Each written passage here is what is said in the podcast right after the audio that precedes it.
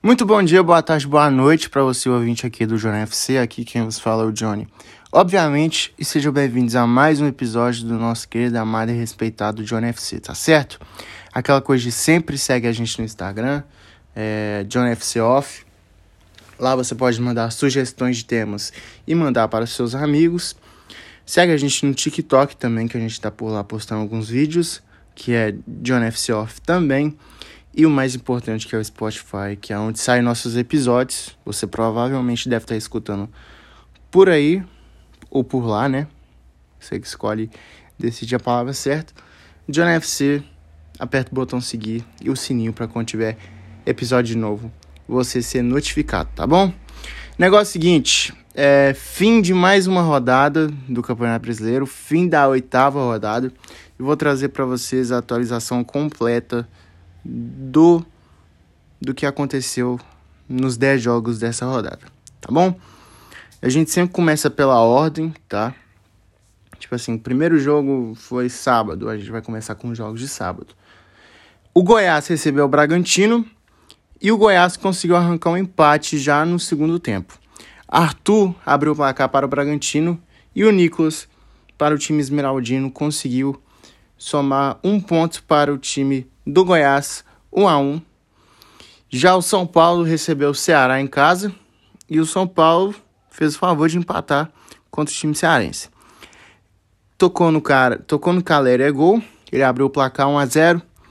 Kleber empatou para o Ceará e o Nestor, ainda no primeiro tempo, Rodrigo Nestor, bom jogador, inclusive, fez 2 a 1 Já no segundo tempo, Mendonça, que está fazendo uma ótima temporada pelo time cearense, conseguiu o gol de empate e saiu do Morumbi com um pontinho importante. Né? O Ceará está na penúltima posição com seis pontos.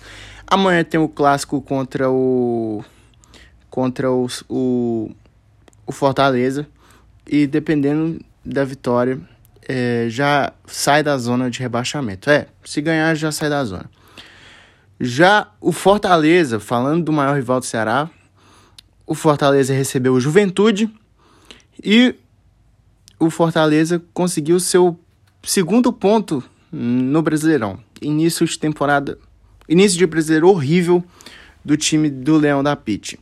Vitor Gabriel abriu o placar do jogo, ele que fez o gol do Juventude, e o Zé Wellison fez o favor de empatar todos os gols no segundo tempo, 1 a 1 placar final. Já nos jogos de domingo, o Coritiba recebeu o Botafogo e o Igor Paixão fez o gol da vitória aos 29 do primeiro tempo. Muito bom jogador esse moleque. Acho que vai fazer um, um brasileirão surpreendente.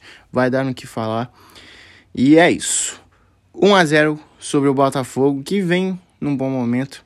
Só que essa derrota frustrou os planos do Botafogo, né? Que poderia até pegar uma, uma vice-liderança, talvez uma liderança, mas só que não foi o caso e está apenas em sétimo lugar.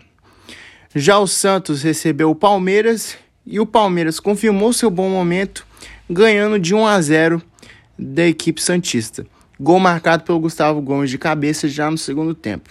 Lembrando que nesse jogo, Rafael, Rafael Veiga perdeu seu primeiro pênalti com a camisa do Palmeiras. E o Santos teve um gol anulado, que inclusive foi bem anulado. O Léo Batistão empurrou o Marcos Rocha. Não tem o que discutir.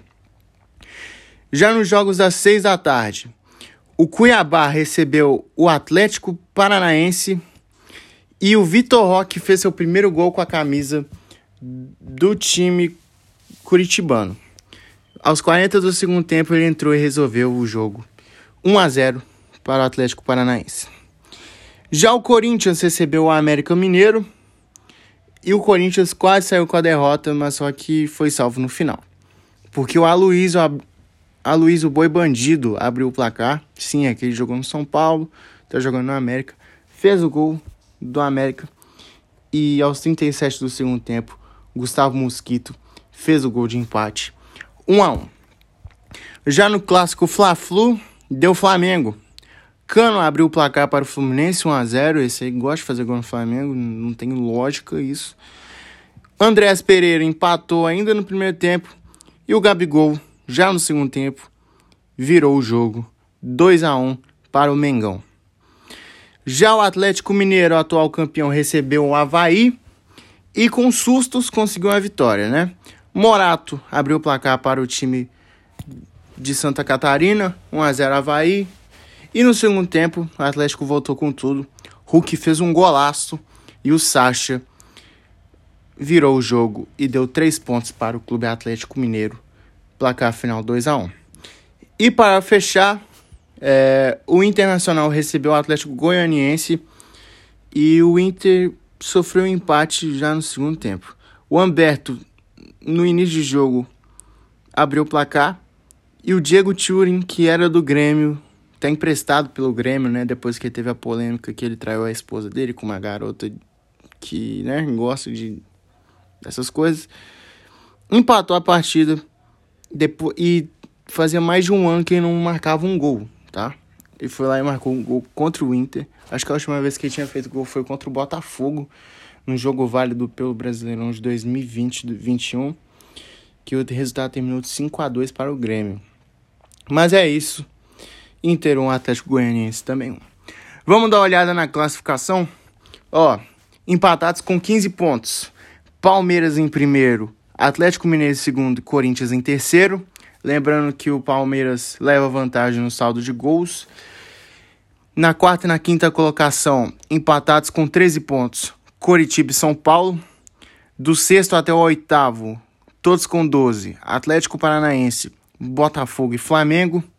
Da nona até a décima segunda colocação, Santos com 11, América Mineiro também com 11, Fluminense com 11, Internacional com 11. Décimo terceiro, Havaí com 10 pontos e Bragantino em 14 também com 10 pontos. 15 Goiás com 9 pontos e em 16 o Cuiabá com 8 pontos. Abrindo a zona de rebaixamento, Atlético Goianiense em 17 lugar com 7 pontos, assim como Juventude, que também tem 7 pontos, mas está em 18 lugar com menor saldo de gols. Ceará em 19 com 6 pontos e o Fortaleza na última colocação com 2 pontos. Então é isso, rapaziada. Espero que vocês tenham gostado do episódio de hoje. É isso, tamo junto, valeu, é nóis. Fui!